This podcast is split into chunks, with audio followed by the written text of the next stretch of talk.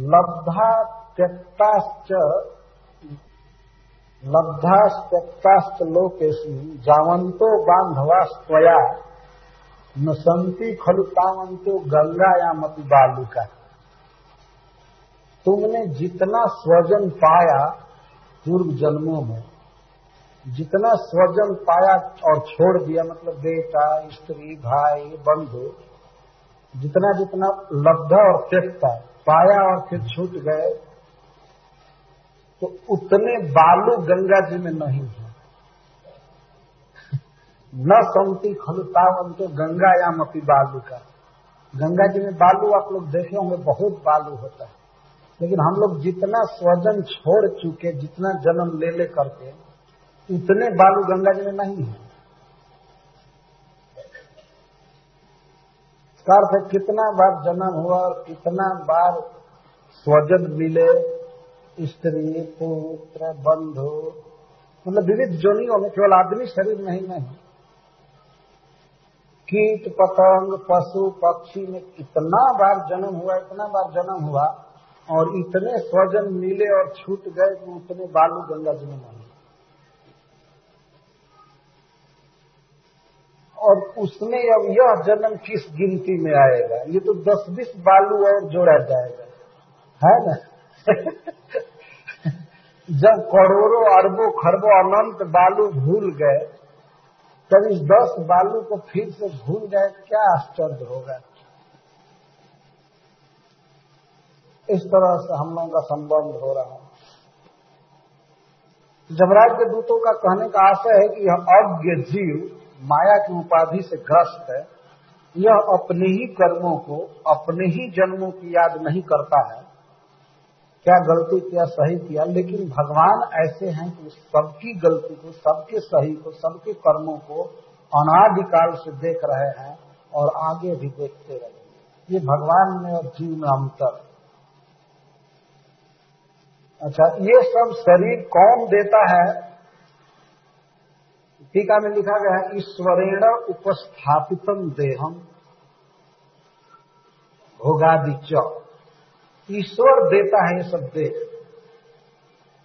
कहीं भी पहले भी भगवान हम लोगों को देह दिए थे, आगे भी देह देंगे, खाने के लिए देंगे। जब देह देते हैं भगवान, तो खाने के लिए उसी समय निश्चित कर देते हैं। हमारे यहाँ लोग कहते हैं कि जो मुंह चीरा है वह आहार देगा। यदि भगवान को आहार नहीं देना होता तो मुंह यहाँ चीरे नहीं होते, बिल्कुल प्लास्टर किए हुए रहते है ना। लेकिन उन्होंने मुंह चीरा, तो मुंह में जाने लायक पदार्थ भी उन्होंने सब उत्पन्न कर दिया। ये चीज खा करके देह चला लेना, ये देह, इस चीज को पी करके देह चला लेना, सारे जगत में व्यवस्था है। वास्तव में जहाँ जाइए लोग खा रहे, पी रहे, लेकिन यही बात है कि वो ईश्वर की आज्ञा के अनुसार खान पान नहीं रखे। ईश्वर की वस्तु को खा रहे हैं, लेकिन उनकी आज्ञा के अनुसार नहीं, जो भी मन में आता है उठा करके खाने लगते हैं। हमसे एक आदमी एक बार कहा था कि ये भेड़ा और बकरा खाए नहीं जाएंगे तो क्या ये हल में चलेंगे? अजीब अजीब प्रश्न हो। और क्या दुनिया में जो ही जन्म लेता है सब हल में चलने के लिए जन्म लेता है? एक व्यक्ति तो यहाँ तक कहा कि बकरों को, भेड़ों को नहीं काटा जाएगा तो इनके चलते पृथ्वी भर जाएगी, चलना मुश्किल हो जाएगा। ये सब बेकार बात है। वास्तव में सबकी मृत्यु होती है, सभी मर जाते हैं और उनको खाने के लिए दूसरे जीव हैं, जैसे गीध। अगर कोई जानवर मर जाए तो बिना इन्विटेशन के हजारों गिद्ध आ जाते हैं खाने के लिए, इसका अर्थ है कि उनका भोजन। एक आदमी मर जाए, आप उसको रास्ते पर छोड़ दीजिए, उसको खाने वाले जीव आ जाएंगे, कुत्ता दिन में और रात में सियार, वो तो आ जाते हैं निश्चित खाने। और ऐसा मत समझिए कि नहीं मारा जाएगा तो पूरी दुनिया भर जाएगी इन्हीं जीवों से। ऐसे लोग कहा करते हैं, कहते हैं समुद्र से नदियों से मछलियाँ नहीं मारी जाएंगी तो इतना ज्यादा भर जाएंगी कि पानी नहीं दिखेगा। नहीं, मछलियाँ मछलियों को खा जाती है, ऐसे नियम है जलचर। ये सब बहाना है, ईश्वर की आज्ञा की अवहेलना करनी है। वास्तव में संतोष करके रहना चाहिए, खाना चाहिए। भगवान दूसरा शरीर देते हैं या जो भी शरीर दिए हैं खाने को देते हैं, अब कम से कम हमें इतनी बात जरूर याद करनी चाहिए कि भगवान सब कुछ जानते हैं।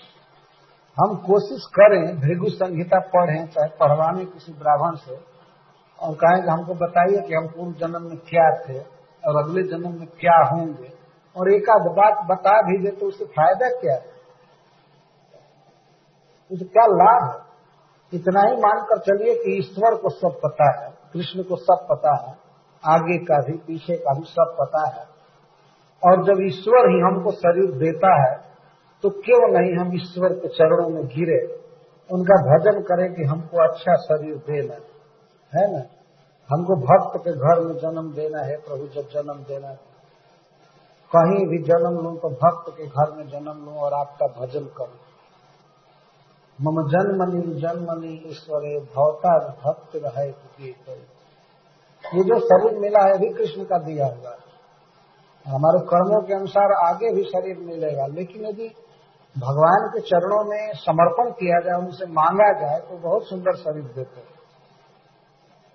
और श्रीमद् भागवतम में हम लोग देखते हैं कि बड़े बड़े भक्त यही प्रार्थना किए, जैसे वृत्रासुर जी। वृत्रासुर प्रार्थना करते हैं कि ममोत्तम श्लोक जनेषु सत्यम संसार चक्रे भ्रमतः स्वकर्म। हे कृष्ण, संसार चक्र में जन्म मरण में जहाँ भी मैं घूमूं, मेरा जन्म हो कोई बात नहीं, लेकिन आपके जो भक्त हैं उनके साथ मेरी मित्रता होनी चाहिए, उनके साथ मेरा जीवन बीते, ये मुझे सौभाग्य दीजिए। इतना ही जानने की जरूरत है कि हमारा जन्म मरण सब भगवान के हाथ में है, हमारे कर्मों को देख रहे हैं, और यदि हम उन्हें समर्पण करते हैं तो हमारे बुरे कर्मों को भी माफ कर देंगे। सर्व धर्मान परित्यज्य मामेकं शरणं व्रज अहं त्वां सर्व पापेभ्यो मोक्षयिष्यामि मा शुचः। भगवान कहते हैं शोक मत करो, तुमने गलती किया है, गलती करना स्वभाव, लेकिन तुम सभी धर्मों को कर्तव्यों को छोड़कर यदि मेरी शरण में आ जाते हो तो मुझे मैं तुम्हें सब पापों से माफ कर दूंगा, नहीं भोगना पड़ेगा मेरा। इस वक्तव्य का आशय इतना ही है कि हमें ये सब बातें जान लेनी चाहिए। किसी को यह नहीं सोचना चाहिए कि हमको कुछ याद नहीं है इसलिए हम जन्म नहीं लिए थे। लोग बहाना बनाते हैं, याद ही नहीं है, कैसे मालूम हो? कौन जानता है कि पहले जन्म लिए थे और कौन जानता है कि स्वर्ग है नरक है? कौन जानता है? तुम नहीं जानते हो, कौन नहीं जानता है? भगवान जानते सब। इसलिए भगवान की भक्ति पर जोर दिया जाता है। तो हम लोग ऐसे अज्ञ हैं कि केवल प्राचीन कर्म से उपस्थापित इस देह की याद रखते हैं और सब भूल जाते हैं। तो जैसे मैं पहले एक उदाहरण दिया था कि हम लोग रोज रोज सो सो करके जिंदगी बिता रहे हैं भूल करके, तो वास्तव में जैसे मैं बताया अगर एक जगह सब भूलना इकट्ठा किया जाए तो बीस बरस तीस बरस तक पहुंच जाएगा भूलना। किसी यार जगाओ, कुछ काम करे, कुछ धंधा करे, कुछ खाए पिए, क्या मरा हुआ है। हम देखते हैं कि माता पिता देखते हैं कि उनका बच्चा अगर दो एक घंटा ज्यादा सो जाता है तब भी कहता है चलो उठो चलो उठो, परीक्षा का टाइम है, पढ़ो, ये करो वो करो। और सब जोड़ करके जब तीस साल तक सोएगा जीव तो क्या कर पाएगा? इसलिए अब जग करके भजन करना चाहिए, बहुत कम देर तक सोना चाहिए। इतना कह करके जमराज के दूत अब यहाँ से प्रारंभ करते हैं कि जीव किस तरह संसार चक्र में भटकता है।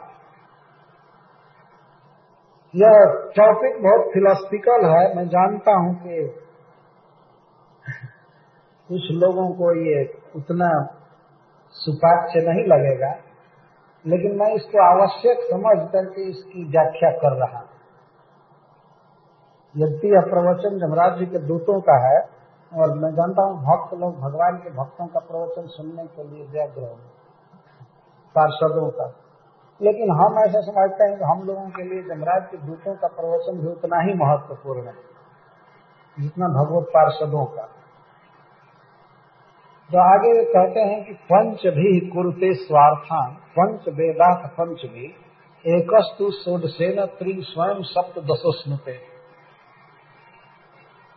यह जीव पंच भी कुरुते स्वार्थान, पंच से पांच से अपना स्वार्थ पूरा करता है, मतलब काम करता है, जो चीज प्राप्त करना है उसको करता है, मतलब पांच कर्मेंद्रियों से पांच काम करता है, बोलना, हाथ से काम करना, पैर से चलना और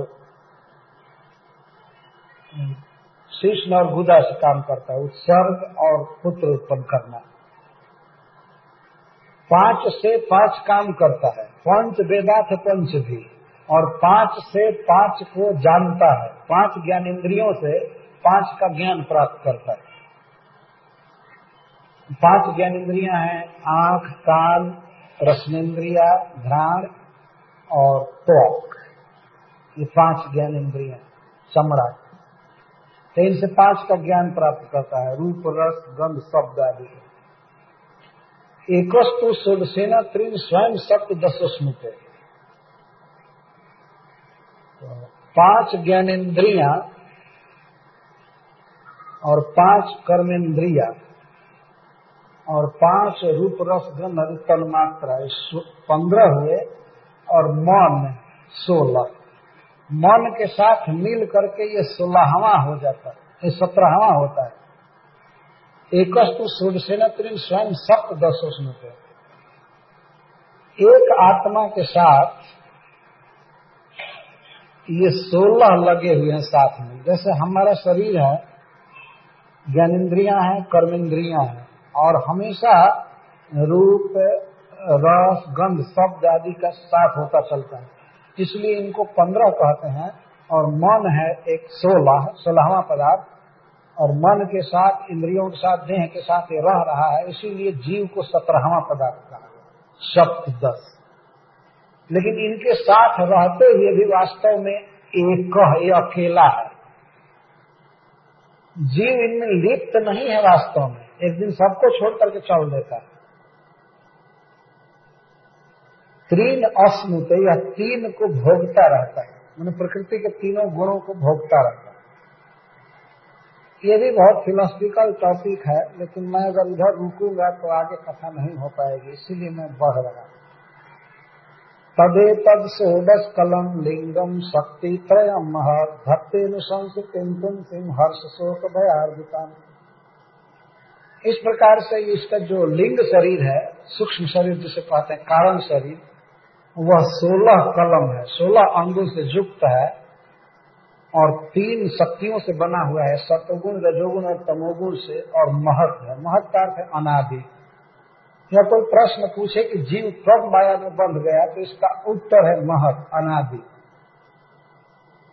इसकी टीका की गई, अनादि काल से जीव का सूक्ष्म शरीर है, धत्ते में संस्कृति पुंसिम हर्ष शोक भयार्दिताम्, और यह सूक्ष्म शरीर ही जीव को हर्ष में, शोक में, भय में और दुख में डालता रहता है। देह्य जित षड वर्गो लेक्षण कर्माणि कार्यते, जो देही है आत्मा, इस देह में, देह को मैं मानता है, चाहिए था यह कि वह अपने पांचों ज्ञानेन्द्रियों को और मन को अपने वश में कर ले, लेकिन इन छाओं के वश में स्वयं हो जाता है और नहीं चाहते हुए भी उससे काम कराया जाता है, कर्म कराया जाता है। आत्मा कर्म करना नहीं चाहता, लेकिन फोर्स करते हैं, इंद्रियां फोर्स करते हैं, प्रकृति के गुण फोर्स करते हैं और कर्म करना पड़ता है। और कर्म करता है तो कोश कार इवात्मानं कर्मणा छाप मुह्यते, रेशम के कीड़े की तरह अपने लिए कोष बनाता है और उसके बाद मुह्यति भ्रम में पड़ जाता है, शोक में डूब जाता है। आप लोगों ने सुना होगा रेशम का कीड़ा अपने लिए घर बनाता है, तो घर बनाता है तो निकलने के लिए दरवाजा द्वार नहीं छोड़ता है, न द्वारम अवशिष्य। अब जो चारों ओर से बंद कर लेता है तो हाय हाय करने लगता है कि हाँ अब मैं बंद हो गया, कैसे निकलूं कैसे निकलूं, और स्वयं बंद कर लेता है। दूसरे लोग मनुष्य घर बनाता है तो पहले निकलने का आने जाने का द्वार खिड़की आदि बनाता रहता है, लेकिन रेशम का कीड़ा इतना अज्ञ होता है, मूर्ख होता है, वो नहीं बनाता है। आजकल के मनुष्य भी ठीक इसी तरह से परिवार बसाते हैं, विवाह करते हैं, बाल बच्चे पैदा करते हैं, लेकिन निकलने का रास्ता नहीं रखते कि कभी वृंदावन भी घूम आवे, कभी इधर उधर जगन्नाथपुरी चले जाए, मायापुर चले जाए, जाने का कोई उपाय नहीं रहता। पूछिए कि आप चलेंगे तो कहते ना हम तो बहुत बिजी हैं, फंसे हैं, क्या करते। तो आपको फंसाया कौन? स्वयं ही कर्मणा आच्छाद आत्मान, अपने को कर्म से छाल लिए, बांध लिए। कुछ लोग तो बहाना करते हैं हमारी पत्नी है, हमारे बच्चे हैं, कैसे छोड़ करके जाए, लेकिन पत्नी और बच्चा कौन किया? वह व्यक्ति ही तो विवाह किया ना, कि जबरदस्ती उसका विवाह कराया गया। और तो विवाह एक बंधन लिया, दूसरे बच्चों का बंधन लिया, और बच्चों की पढ़ाई लिखाई ये वो ऐसे ऐसे, फिर उनका विवाह कराना, तो एक बंधन के ऊपर दूसरा, दूसरे के बाद तीसरा, चौथा, द्वार तक नहीं खुला। कार्तिक में भी वृंदावन जाए तो द्वार ही नहीं निकलने का। घर बनाना चाहिए लेकिन द्वार जरूर रखना चाहिए, है ना। कुछ समय है निकालना चाहिए, मंदिर में आना चाहिए हमेशा। अच्छा कम से कम छह दिन द्वार नहीं खोला तो एक दिन तो खोलिए, संडे को आइए, ऐसे भी ठीक माना जाएगा। जीव स्वयं ही कर्म करता है, सब कुछ करता है, और मुह्यत फिर मान लेता है कि मैं ये हूँ, मैं चला जाऊंगा तो मेरा काम बिगड़ जाएगा, ये होगा वो होगा, ऐसे होगा ऐसे होगा। बच्चा का पोषण कर सकता है, परिवार का पोषण कर सकता है, सारा काम कर सकता है, लेकिन एक दो माला जप करना बहुत कठिन होता है।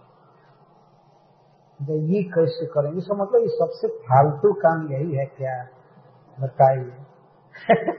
और सब काम कर लेगा आदमी, जप नहीं कर सकता। तो अपने को इतना नहीं बांध लेना चाहिए कि कोई द्वार न निकले। और नहीं कश्चित क्षणमपि जाके तिष्ठत्य कर्म कार्यते यदसा कर्म गुणे स्वाभाविक बला। और इसमें स्वाभाविक गुण रहते हैं, मतलब राग द्वेष आदि। इसलिए कर्म एक करता ही है, किसी क्षण बिना कर्म के नहीं रह सकता। आपका अनुभव है कि सब, जब शरीर सोया रहता है उस समय भी मन कर्म करता रहता है सपना में, है ना। सपना देखने का मतलब है सपना में काम कर रहा है। कोई किसी भी क्षण बिना काम किए नहीं रह सकता। लब्धवा निमित्तम अव्यक्तम व्यक्ता व्यक्तम भवत्युता यथा योनि यथा बीजम स्वभायन बलीयस। इतना संस्कार बलवान है कि उस संस्कार के कारण और सूक्ष्म शरीर के कारण कभी व्यक्त होता है, कभी अव्यक्त होता है। व्यक्ता व्यक्तम भवति पर, व्यक्त होने का मतलब कभी किसी शरीर में जन्म लिया, कभी सूक्ष्म शरीर में रहा, कभी जन्म लिया स्थूल शरीर में या अच्छा शरीर में, बुरा शरीर में। कभी कभी माता के अनुसार इसको शरीर मिलता है यथा योनि, कभी कभी पिता के अनुसार शरीर मिलता है। माता के अनुसार शरीर मिलने का मतलब है कि कभी वह स्त्री के रूप में जन्म लेता है, कभी पुरुष के रूप में जन्म लेता है। शरीर तो भिन्न भिन्न है। एक ही आत्मा को कभी कभी माता जथा योनि माँ के अनुसार जन्म लेना पड़ता है और कभी पिता के अनुसार जन्म लेना पड़ता है। हम लोग पिता के अनुसार जन्म लिए हैं, स्त्रियां माँ के अनुसार जन्म लिए हैं, और कभी भी टर्म बदल सकता है। और भागवत में लिखा गया है कि आगे जब जन्म होगा तो लगभग पंचानवे प्रतिशत स्त्री या पुरुष के रूप में जन्म लेंगे। और पुरुष निन्यानवे प्रतिशत स्त्री होंगे, ऐसा लिखा गया है। तो इसलिए भी भगवान का भजन कर लेना चाहिए, नहीं तो बहुत भारी दंड मिलेगा। पुरुषों को स्त्री का शरीर लेना पड़ेगा। ऐसे भक्ति करने के लिए स्त्री के शरीर में रहना कोई घाटा नहीं। अगर भक्ति की दृष्टि देखी जाए तो स्त्रियों का शरीर भक्ति के लिए अधिक सुटेबल है, क्योंकि हम लोग पढ़ते हैं ज्ञान, वैराग्य, विवेक, ये सब पुरुष हैं और भक्ति महारानी स्त्री।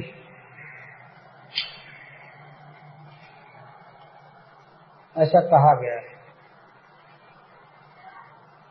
एक ग्रंथ में बहुत विचार करके बात कहा गया रामचरितमानस में कि भक्ति करना स्त्रियों के लिए अति सुगम है।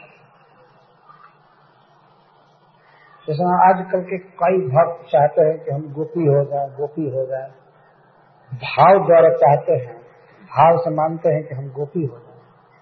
अब वो मानते हैं और स्त्रियां तो हैं ही, उनको तो मानने की कोई आवश्यकता नहीं, वो तो है, इस भाव के योग्य है। बिल्कुल भगवान कृष्ण को अपने प्रियतम या पति के रूप में वो मान सकती है, भजन कर सकती है। तो जीव को इस तरह से विविध योनियों में जन्म लेना पड़ता है, कभी स्त्री के अनुसार, कभी पुरुष के अनुसार। सभी शरीरों में स्त्री और पुरुष है, यहाँ तक कि वृक्षों में भी कुछ स्त्रियां हैं, कुछ पुरुष हैं। ये लताएं जो हैं वो स्त्रियां मानी जाएगी और कुछ पुरुष जाति के वृक्ष होते हैं। आप देखते हैं जहाँ एक लता हो निकट में और एक पुरुष हो, अगर निकट में है तो पुरुष झुक करके लता का आलिंगन कर लेता है। वृक्षों में देखा गया, स्थावर योनियों में भी ये प्रेम है, स्त्री पुरुष का परस्पर आकर्षण देखा गया। कीट पतंग में भी जथा जोनी, जथा बीजम, पुरुष के अनुसार, स्त्री के अनुसार जन्म, ठीक है। और फाइनल भगवान के दूत पूछते हैं, तुम लोगों ने संसार बंधन का बहुत वर्णन किया, ये बताओ कि जीव का ये संसार बंधन कभी जाता है कि नहीं, जाएगा कि नहीं, और जाएगा तो किस उपाय से। तो एक श्लोक में बताते हैं, एषा प्रकृति संगेन पुरुषस्य विपर्जयः आशित एव न चिराद ईश संगात् विलीयते। यह जो पुरुष का विपर्जय है, उल्टी स्थिति है, दुखमय स्थिति है, वो प्रकृति के संग से है। प्रकृति संगेन विपर्जय, लेकिन वही नचिरात बहुत जल्दी विलीयते, खत्म हो जाता है। कब? ईश संगात्।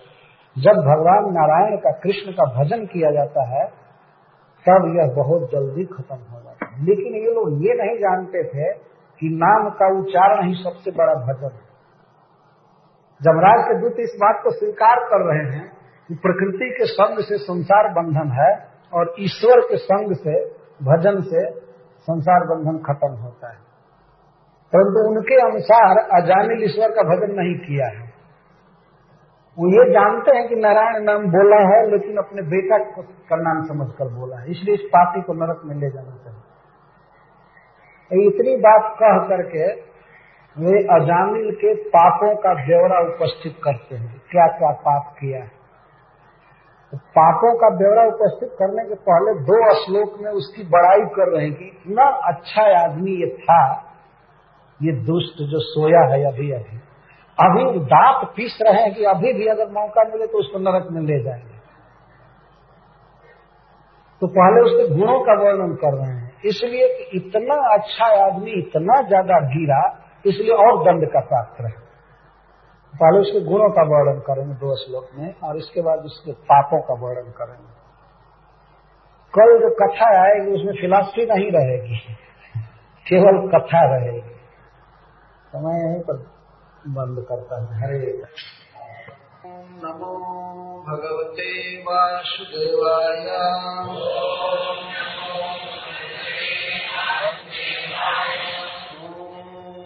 नमो भगवते वासुदेवाय। वासुदेवाय ओम नमो वासुदेवाय।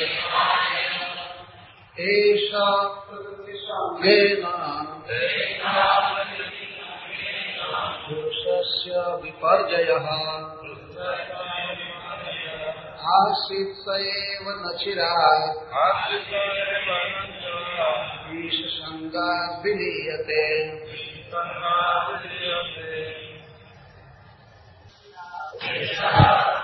यह प्रकृति संगेन माया के संग से पुरुषस्य जीव का विपर्जय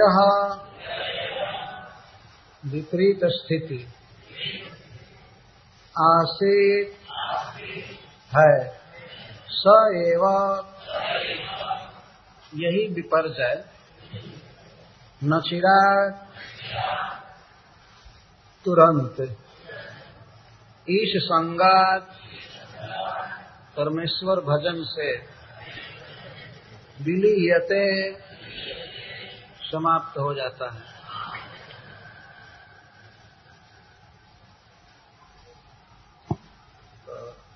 जमदूत गण भगवान श्री कृष्ण के पार्षदों से कहते हैं अंत में कि पुरुषस्य एषः विपर्जयः, पुरुष का यह विपर्जय मतलब जीव की यह विपरीत दशा, देह को मैं उतना ही रहने दे जितना पहले था। हाँ, जीव की ये जो देह को मैं मानने की दशा है, दुखमय स्थिति है, यह है विपर्जय। तो जीव का यह विपर्जय प्रकृति के संग से है। अनादिकाल से जीव प्रकृति के साथ है, माया के साथ है, इसलिए अपने स्वरूप को नहीं समझ रहा है, दुख पा रहा है। लेकिन स एव वही विपर्जय ईश संगात् न चिरात् विलीयते। यही विपर्जय परमेश्वर के भजन से, भगवान कृष्ण के भजन से और चिरात विलीयते विलीन हो जाता है, समाप्त हो जाता है। तो जमराज के दूत भी परमेश्वर के भजन की महिमा जानते हैं, लेकिन वे भजन किसे कहते हैं ये नहीं जानते। वे नहीं जानते थे कि नाम का उच्चारण सबसे बड़ा भजन है, यही है ईश संग। यदि कोई भगवान के नाम का उच्चारण करता है तो वो साक्षात भगवान कृष्ण का संग करता है, इसको ईश संग कहते हैं। हमें किसी न किसी इंद्रिय से ही भगवान का संग कर सकते हैं, वाणी से भी बोलते हैं तो साक्षात भगवान कृष्ण का स्पर्श करते हैं, कान से सुनते हैं तो उनका स्पर्श करते हैं, और इसी तरह से हम आंख से उनके रूप को देखते हैं तो आंख से उनका स्पर्श करते हैं, गंध के रूप में उनकी अनुभूति करते हैं, स्पर्श का अनुभव करते हैं। प्रकृति के संग में जब तक हैं, आसक्त हैं माया के साथ, तो माइक वस्तुओं को का संग कर रहे हैं, और जब ईश संग करते हैं, परमेश्वर का भजन करते हैं इंद्रियों से, तब यह विपर्जय विलीयते विलीन हो जाता है, समाप्त हो जाता है। बहुत सुंदर सिद्धांत बताया, और इतनी बात कह करके अजामिल के पापों का वर्णन कर रहे हैं। आप घबराइएगा मत कि किसी के पापों के वर्णन की क्या आवश्यकता है। भागवत सप्ताह में इन पापों का वर्णन सुखदेव गोस्वामी कर रहे हैं और महाराज परीक्षित सुन रहे हैं, इसके साथ ही संसार के बड़े बड़े लोग, ऋषि मुनि सब सुन रहे हैं, और भगवान के पार्षद भी धैर्य से सुन रहे हैं। जमराज के दूतों के मुख से अजामिल के पापों की कथा प्रस्तुत की जा रही है। तो शुरू में दो श्लोकों में अजामिल के गुणों का वर्णन है। श्रीपाद शिवधर स्वामी जी लिखते हैं कि तस्य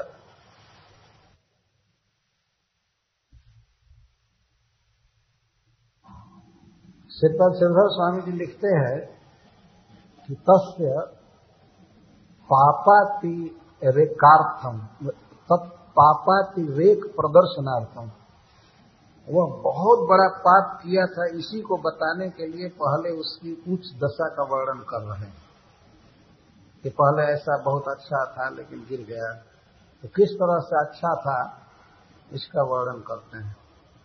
अयम ही सुत संपन्न शील वृत्त गुणालय धृत व्रतो मृदुर्दांत सत्यवांग मंत्र वित्सुचि। जमराज के दूत बड़े क्रोध में हैं, इसीलिए जमराज को उसके खटिया पर दिखा दिखा कर कह रहे हैं अयम ही, यही दुष्ट जो इतना पापी हो गया, गिर गया। कुछ वर्ष पहले, मतलब अपनी जौवन अवस्था चढ़ते चढ़ते, यह बहुत अच्छा था। अयम ही श्रुत संपन्न, यह बहुत सुना था, वेद शास्त्र पढ़ा था गुरुजनों से, जो श्रुत संपन्न कहते हैं, अर्थात ज्ञानी। इस संसार में सुन करके ही ज्ञान प्राप्त किया जाता है, विशेष करके वैदिक ज्ञान। तो यह श्रुत संपन्न था, श्रुतम ज्ञानम, ज्ञान से संपन्न था। अयम ही, यही, इस दुष्ट को आप लोग छुड़ा रहे हैं। इसका पूर्व वृत्तांत इतना अच्छा था कि यह शैतान उस एक्साल्टेड पोजीशन से गिरा है, इसलिए और पापी है। उनके कहने का मतलब अयम ही, इसका अर्थ है कि भगवान के पार्षदों से वे अजामिल को दिखा करके बोल रहे हैं तर्जनी से अयम ही, अभी हम लोग इसको ले जाएंगे, यदि आप लोग इस अनुमति दे देता हूं। तो यह निश्चित ही श्रुत संपन्न था, वेद शास्त्र सुना था, गुरुजनों से अभ्यास किया था, पढ़ा था। तो ये गुण है किसी भी मनुष्य में, वेद शास्त्र को पढ़ना और धारण करना, खास करके गुरुजनों से सुनना, एक बहुत बड़ा गुण है। प्रतिदिन मनुष्य को अवश्य शास्त्र सुनना चाहिए, उससे भगवान का ज्ञान प्राप्त होता है, अपने कर्तव्य का, धर्म का ज्ञान ताजा रहता है, नहीं तो मनुष्य भूल जाता है माया के सामने। और शील वृत्त गुणालय, यह शील वृत्त और गुणों का आलय था, खजाना था, घर था। शीलम का अर्थ होता है सुस्वभाव, और वृत्त का अर्थ होता है सदाचार, और गुण का अर्थ है क्षमा आदि गुण, दया आदि गुण। तो यह बहुत सुंदर स्वभाव वाला था, ऐसा लगता था कि शील का आलय है, घर है। शील खास करके कहते हैं नम्र स्वभाव को, अपने पिताजी के सामने झुके रहना, बड़े भाई के सामने नम्र रहना, गुरु के सामने, और भी जो सम्माननीय व्यक्ति हैं उनके सामने विनीत भाव से रहना, नम्र भाव से, इसको शील कहा जाता है। मनुष्य में कोई भी गुण न हो, यदि शील हो तो सबका प्रिय होता है। शील बहुत बड़ा गुण है। और कोई व्यक्ति पढ़ लिख लिया है, बहुत बड़ा पोजीशन पा गया है, सुंदर रूप है, धन है, तो इस कारण से यदि वह शील का त्याग करता है, नम्रता का त्याग करता है, तो वह व्यक्ति किसी का प्रिय नहीं होता, भले उसमें बहुत से गुण। तो यह अजामिल शील का आलय था, इसको ऐसे कहेंगे शीलालय, वृत्तालय, गुणालय। एक बार आलय शब्द आया। शील का तो खजाना था, अच्छा, वृत्त का भी, केवल नम्र स्वभाव ही नहीं था इसका। यह पहले के महात्माओं के, राजर्षियों के, खास करके ब्राह्मणों के आचार का पालन करता था, सदाचारी था, सताम आचार और सदाचार, तो सज्जनों के आचरण को करता था। और गुणालय था, गुणों का आलय, कई प्रकार के इसमें गुण थे। जैसे एक गुण है क्षमा। क्षमा का अर्थ है किसी के अपराध पर विचार न करना, उसका चिंतन भी न करना, वाणी से कहना नहीं, बदला लेने की भावना न रखना। और क्षमा का दूसरा अर्थ है प्रकृति के द्वारा उपस्थापित दुखों को सहना, जैसे घाम सहना, वर्षा सहना, जाड़ा सहना, भूख प्यास सहना, और अपने धर्म में रहना। जब हम प्रकृति के कष्टों को सहते हैं या दूसरे जीवों के द्वारा किए गए अपमान को सहते हैं और भगवान में मन लगाए रखते हैं तो इसको गुण कहते हैं, इसको क्षमा कहते हैं। तो क्षमा आदि गुणों का यह आलय था और धृत व्रत, इसने व्रत धारण किया था, नियम लिया था। श्रीपद वीर राघव आचार्य लिखे हैं कि यहाँ व्रत का अर्थ ब्रह्मचर्य व्रत, श्रील प्रभुपाद जी तात्पर्य में इसको लिखते हैं। धृत व्रत, ऐसे बहुत से व्रत हैं जिन्हें धारण किया जाना चाहिए, परंतु वास्तव में ब्रह्मचर्य व्रत सबसे श्रेष्ठ है। तो यह ब्रह्मचारी था, व्रत पूर्वक, संकल्प पूर्वक, नियम पूर्वक इसने ब्रह्मचर्य का पालन किया था। अच्छा, इसके बाद यह मृदु था, धृतव्रतो मृदुर दांत, बड़ा माइल्ड था, बहुत सुकोमल स्वभाव का था, उदंड नहीं था, कर्कश नहीं बोलता था, इसका अर्थ यह है। और दांत, दांत का अर्थ है यह बाह्य इंद्रियों पर भी नियंत्रण रखा था, एक बार भूल करके भी टेलीविजन चालू नहीं करता था। ये दांत का ही अर्थ हुआ है। कभी भी अपने आंखों से गलत रूप नहीं देखता था, कान से सुनता नहीं था। कभी कभी कथा में कुछ बातें आती है, उसका सेंस होता है, समझ लेना चाहिए, नहीं कोई बाद में पूछे कि स्वामी जी उस समय टेलीविजन था कि आप बोल दिए। बहुत बहुत संभाल करके बोलना पड़ता है वास्तव। एक बार मैं झारखंड में पहाड़ में कथा कह रहा था, तो मैं वर्णन कर रहा था कि भगवान ने सबको समान रूप से दिया है वस्तुएं, लेकिन हम लोग यहाँ बांटने में गलती कर देते हैं, कोई ज्यादा ले लेता है, कोई कम ले लेता है, कोई किसी को कम मिलता है, इस कारण से गड़बड़ी होती है। तो मैं इस संदर्भ में मैं कह दिया, कथा कह रहा था एक गांव में, और कहा कि मान लीजिए मेरे चार पुत्र हैं और मैं चारों को चार कुर्ता भेजा, चार कुर्ता भेजा और मान लीजिए एक बेटा दो कुर्ता ले लिया, तो एक को तो घटेगा है ना, एक दो ले लेगा तो एक को घट जाएगा, चार पहुंचेगा नहीं। कथा कहने के बाद हम लोग आ गए, दालान कहते हैं रूम, उसमें रुके हुए थे।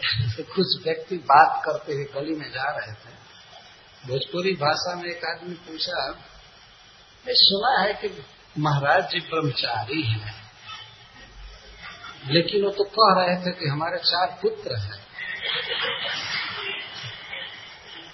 वो दूसरा भी सुधार नहीं, तुम समझे नहीं, वो परतोख दे रहे थे, परतोख शब्द परितोष मतलब उदाहरण, उदाहरण देकर समझा रहे थे। नहीं, वो कहे कि मान लो, वैसे कहा, मैंने कहा कि मान लो मेरे चार पुत्र। तो उसको बार बार कहते नहीं, उन्होंने कहा कि मान लो इस बात को। ऐसे ऐसे कथा श्रोता हो जाएंगे। तो बाद में उन लोगों में विवाद हुआ, तो वे लोग हमारे एक शिष्य के पास आकर पूछे कि वास्तव में महाराज जी के पुत्र है चार या नहीं, तो वे नहीं नहीं वो तो ब्रह्मचारी है। तो वो तब वो समझे। इसलिए कथा श्रोताओं का भी स्टैंडर्ड बहुत ऊंचा होना चाहिए, उन्हें सेंस समझ लेना चाहिए। ऐसा नहीं कोई बाद में पूछने लगे कि टेलीविजन तो बहुत बाद में बना महाराज, क्यों बोलते हैं ऐसा, अजामिल टेलीविजन चालू कभी नहीं किया था। तो इसका अर्थ था कि वो अपने बाह्य इंद्रियों पर हमेशा दमन किए, कभी गलत रूप नहीं देखता था, गलत बात नहीं सुनता था।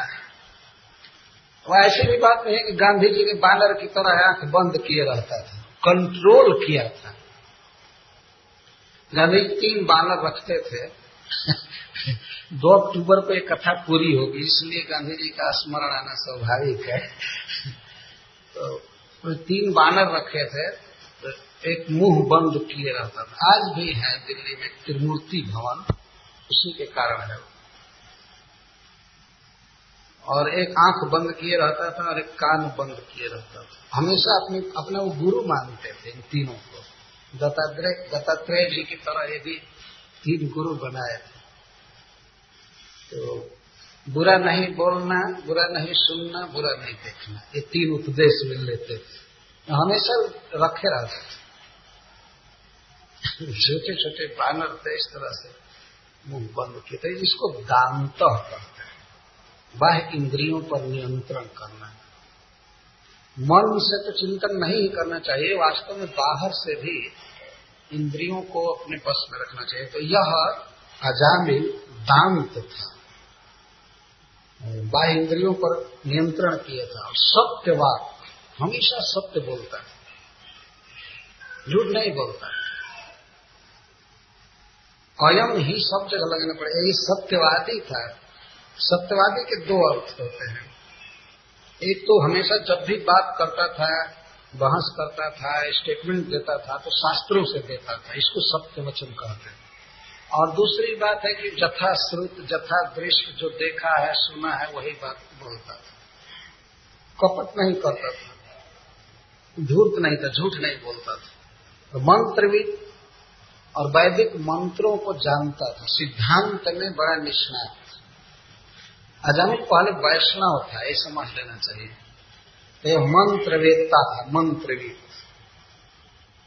वैदिक बहुत से मंत्र होते हैं, उन मंत्रों को जानना चाहिए।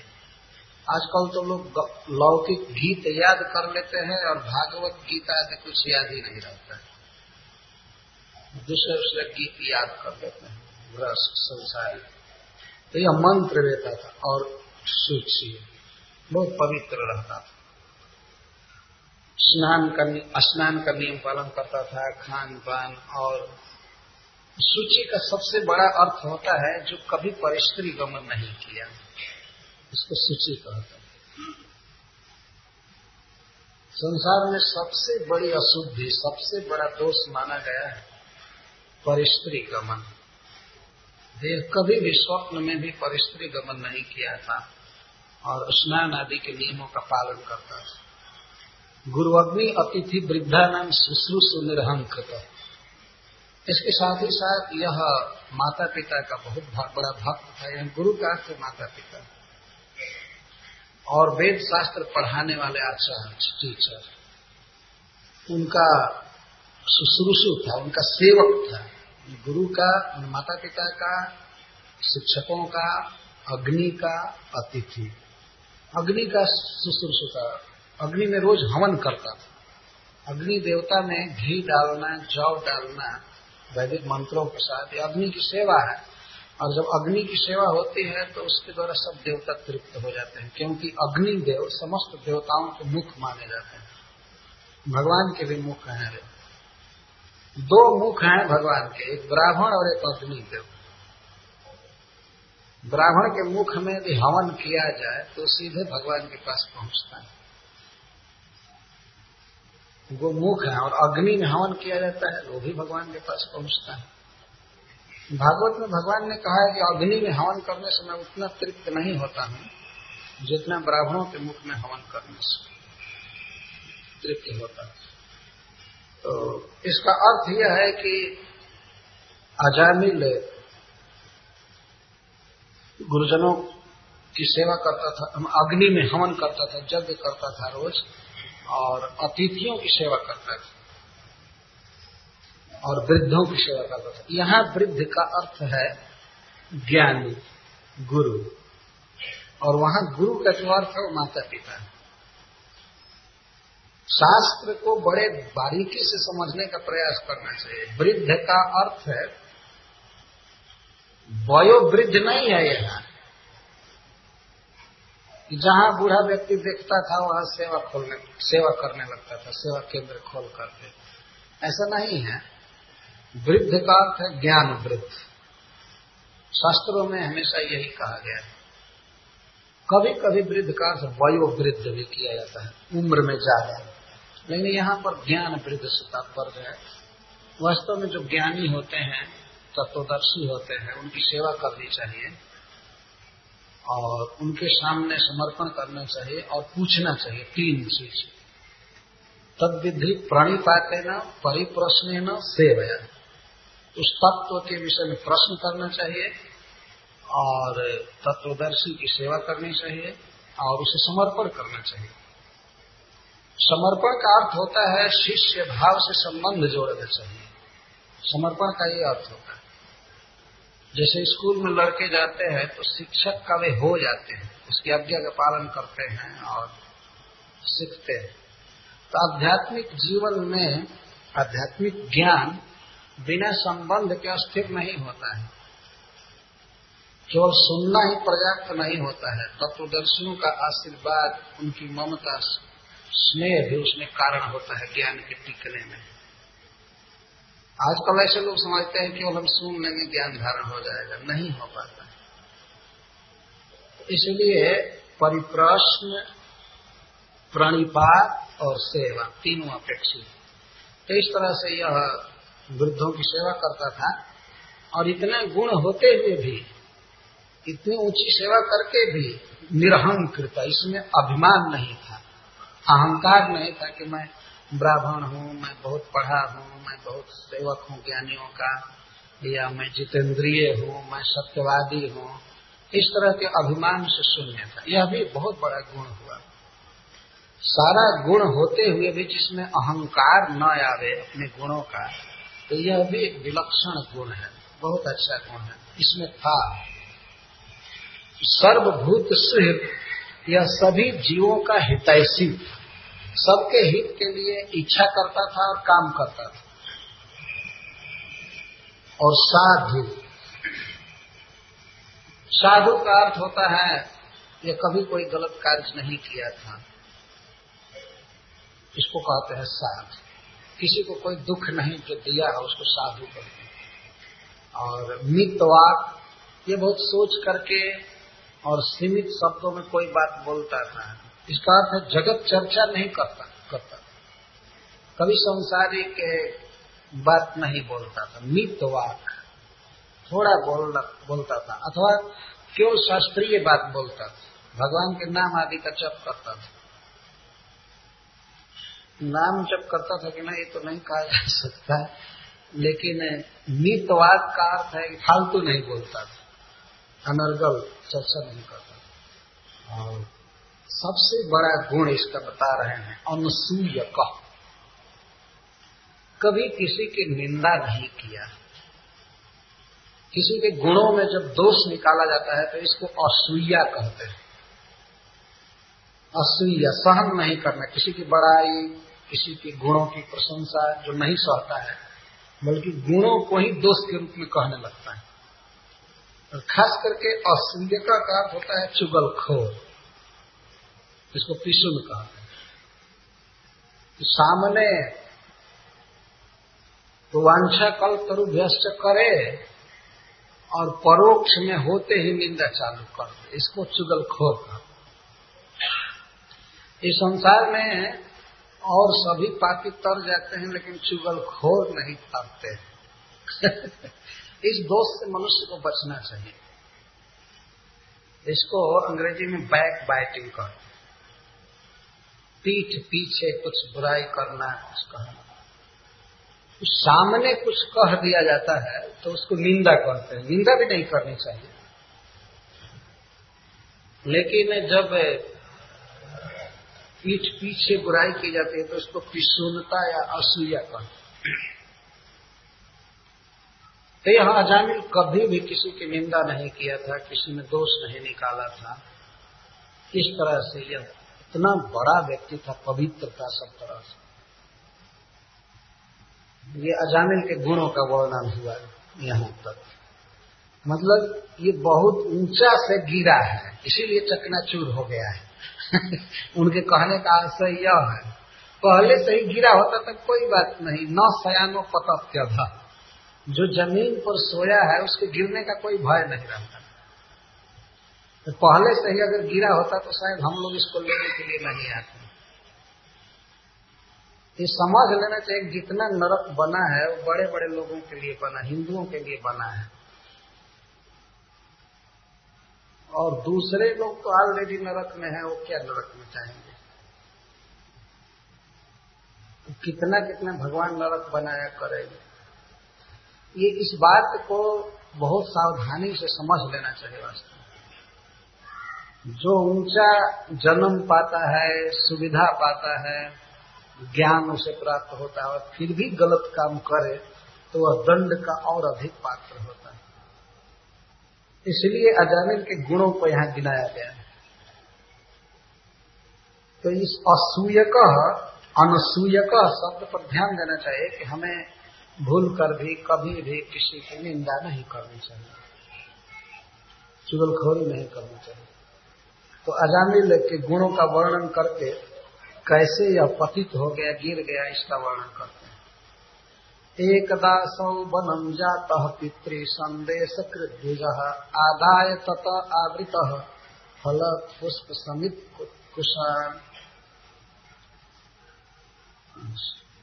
ठीक है, तो मानो भगवान के दूत पूछे कि कब गिर गया, कब पाप किया, तो पुनः असौ शब्द लगा रहे। असौ का अर्थ है यह, हमेशा यह यह करे, पांच बार कहे हैं। क्रोध में उसके तरफ देख रहे हैं कि अभी भी छुट्टी मिले और इसको ले जाकर के पीटे, नरक में शुद्ध करे। तो उन लोगों को तो आदत थी पापियों को नरक में ले जाने की, मारने की, और आज कहे उनके स्वभाव पर रोक लगा दिया गया, जैसा नहीं कर सकते, और भी अजामिल जैसे पापी थे। तो क्रोध आ रहा है, तो कहते एकदा एक समय असौ यह पितृ संदेश कृत वनम जाता, एक बार पितृ संदेश कृत, संदेश का आज्ञा, अपने पिता की आज्ञा पालन करने के लिए यह द्विज वनम गता, वन में गया। अच्छा, यहाँ तक भी अभी गुणों का ही वर्णन थोड़ा थोड़ा हो रहा है कि पिता की आज्ञा से वन में गया था। ऐसा नहीं कि एक जनवरी को पिकनिक मनाने के लिए अपनी इच्छा से चला गया था। अब ये गया था पिता की आज्ञा से वन में। क्या आज्ञा थी पिता की? पिताजी ने आज्ञा दिया था चार चीज लाने के लिए, चार वस्तु वन से लाने के लिए, फल, पुष्प, समित और कुश, ये चार चीज लाने के लिए था। इन चारों को समझते हैं सब लोग। फल का तो फल है, और पुष्प का अर्थ है फूल, और समित कहते हैं कुछ लकड़ी सूखी हवन करने के लिए, और कुश कुश से पैती आदि बनाने के लिए। ब्राह्मण का और काम ही क्या है, इस तरह के पवित्र वस्तुओं को जंगल से लाने के लिए पिताजी ने भेजा कि जाकर लाओ। अब तो ये सब चीजें लानी होती है तो लोग सीधे दुकान में पहुंच जाते हैं और सब चीज ताजा मिलता नहीं है, बासी कच्चा फल तोड़ करके लाते हैं और दुकान में रखते रखते वो पीला हो जाता है, लाल हो जाता है। हमने देखा है टमाटर जितना लोग खा रहे हैं सब हरा तोड़ करके आता है, और आते आते आते आते कुछ दिन में लाल हो जाता है। तो ये लोग समझते हैं कि पक गया है, उस लाल होने का मतलब वो सड़ गया है, लेकिन फिर भी बहुत महंगा खरीद खरीद करके खाते हैं और कहते हैं टोमेटो ये डे कीप्स डॉक्टर अवे खूब खाते हैं। जितना टमाटर महंगा होता है लगता है उसका विटामिन उतना ही बढ़ गया, तो और खाते हैं। तो पहले इस तरह के कुछ से फल नहीं मिलते, डायरेक्ट वन में जा करके और भगवान को अर्पण करने के लिए, देवताओं को अर्पण करने के लिए डायरेक्ट लाते थे थोड़े। इसका अर्थ है कि पहले का वन फल से भरा हुआ था, फूल से भरा हुआ था, और लकड़ी और कुश तो कहना ही नहीं।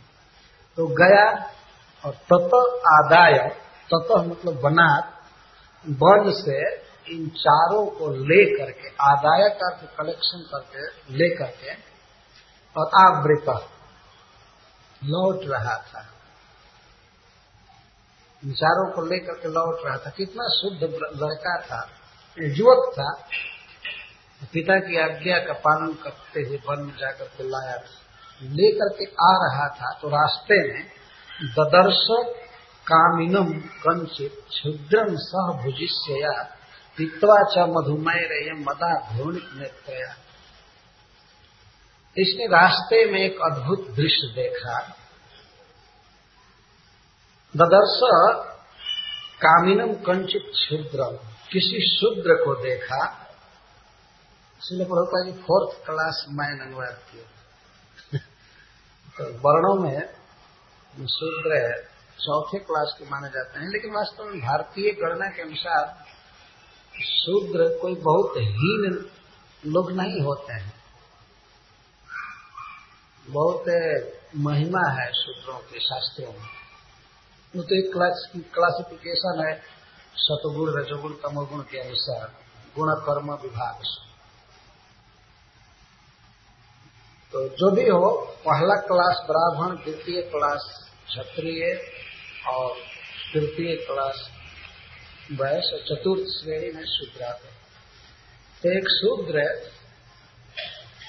को इन्होंने देख एक शूद्र को अजामिल ने देखा, ददर्श कंचित शूद्र, किसी शूद्र को देखा, मतलब उसका सुखदेव गोस्वामी को या जमदूतों को भी पता नहीं है कि उसका काम कहाँ था, उसका बाप कौन था, इसलिए कंचित शूद्र, किसी शूद्र को देखा। किस रूप में देखा? कामिनम, एक कामी शूद्र को देखा। कामी का अर्थ है लस्टी। अच्छा, उस कामी शूद्र को देखा, किस स्थिति में देखा? सह भुजिष्या, भुजिष्या के साथ देखा। भुजिष्या का अर्थ होता है वेश्या। एक वेश्या के साथ अजामिल को इसने देखा,